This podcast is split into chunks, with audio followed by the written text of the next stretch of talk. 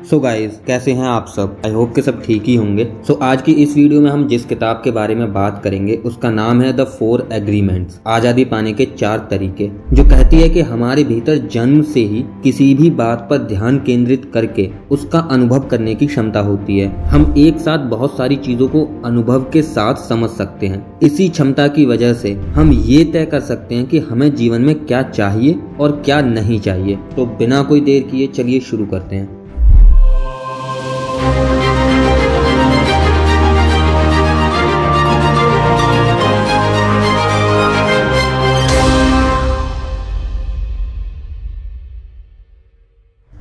अपने के साथ ईमानदार रहें। सपोज़ कोई बच्चा अपनी अपब्रिंगिंग के दौरान ये मान ले कि वो मूर्ख है तो समय के साथ साथ धीरे धीरे उसकी ये धारणा और भी मज़बूत हो जाती है और फिर वो कुछ ऐसी हरकतें करने लगता है, जिससे ये प्रूव हो जाता है कि वो वाकई में मूर्ख है। थोड़ा बड़ा होने के बाद वो लड़का कुछ गलतियाँ करता है। और फिर कहता है कि मैं क्या करूँ? मैं तो मूर्ख हूँ ना? तो ऐसी गलतियाँ तो मुझसे ही होंगी। फिर एक दिन कोई उसको विश्वास दिलाकर आपका ध्यान उस शब्द से हटा देता है और उसको बताता है कि वो मूर्ख नहीं है। फिर वो उसकी बात पर विश्वास करते हुए एक नया समझौता तैयार करते हैं। नतीजन, वो स्वयं को मूर्ख नहीं मानते और इसका रिज़ल्ट ये निकलता है कि वो खुद को मूर्ख नहीं मानता है। और फिर उसकी पागलों जैसी हरकतें भी बंद हो जाती हैं, जिससे वो हर बार पागल साबित होता था।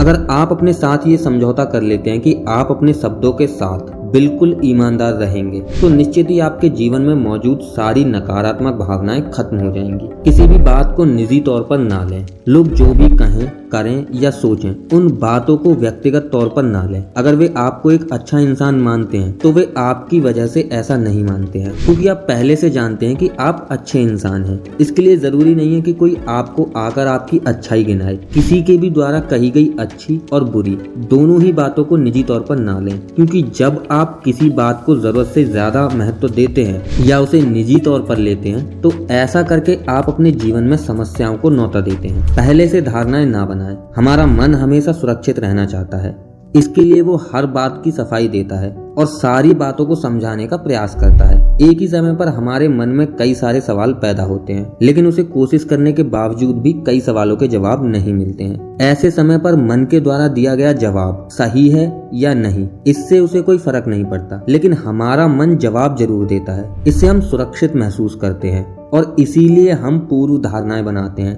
यदि सामने वाले ने कुछ कहा तो हम उसकी बात को हमें जैसा चाहिए, वैसा अर्थ निकालकर एक नई धारणा बनाते हैं।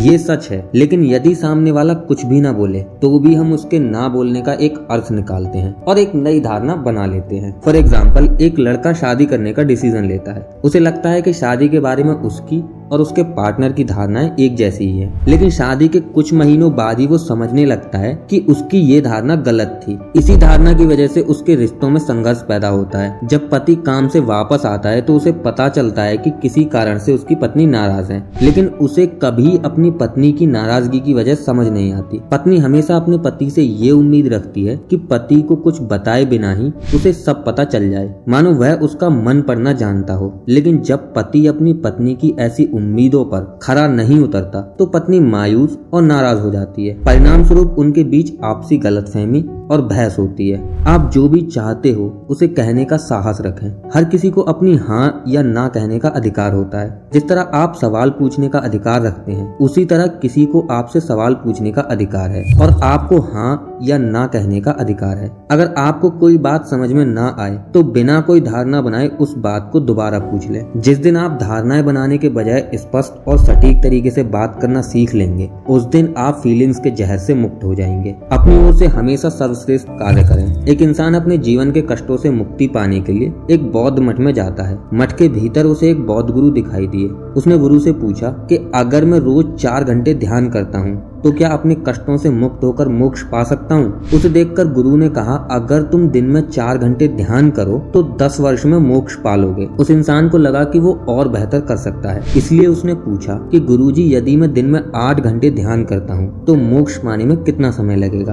गुरु ने उसे कहा, अगर तुम दिन में आठ घंटे ध्यान करो तो शायद बीस साल में मोक्ष पालोगे ये जवाब सुनकर वो इंसान चौंक पड़ा और सोचने लगा, अधिक ध्यान करने पर दुगना समय क्यों लगेगा? गुरु ने जवाब दिया, तुम यहाँ अपने जीवन को समर्पित करने नहीं आए हो। यहाँ आने के पीछे तुम्हारा उद्देश्य है, खुशी और प्रेम से भरा जीवन जीना। अगर तुम दो घंटे के ध्यान को बेहतर तरीके से करने के बजाय दिन के आठ घंटे ध्यान को दोगे तो थकान के सिवा कुछ हाथ नहीं आएगा और तुम जीवन का आनंद खो दोगे। ध्यान के दौरान एक समय ऐसा आता है, जिसमें मिली ऊर्जा तुम्हें अपना जीवन खुशी से जीने की प्रेरणा देगी। मगर अधिक समय तक ध्यान करने के प्रयास में तुम वो समय भी गंवा बैठोगे। भले ही तुम कम समय तक ध्यान करो, लेकिन वो सर्वश्रेष्ठ करो। इसी से तुम्हारा जीवन प्रेम, खुशी और उत्साह से भर जाएगा। अपने सर्वश्रेष्ठ से अधिक कम और न अधिक कार्य करें। यदि आप अपने सर्वश्रेष्ठ से भी बढ़कर और अच्छा कार्य करने का प्रयास करेंगे तो उसमें आपकी अधिक ऊर्जा नष्ट होगी और कार्य भी वैसा नहीं होगा, जैसा आप करना चाहते थे। लेकिन यदि आप अपनी काबिलियत से भी बहुत कम काम करते हैं तो आपको निराशा महसूस होती है। ऐसे में आप खुद को ही परखने लगते हैं। इसलिए सबसे आसान बात ये है कि अपनी ओर से हमेशा 100 परसेंट देते रहें। तो दोस्तों, आज की वीडियो में सिर्फ़ इतना ही। आई होप कि आपको ये वीडियो अच्छी लगी होगी। अगर आपको ये वीडियो अच्छी लगी है तो अपने थॉट्स मुझे कमेंट करके ज़रूर बताएँ।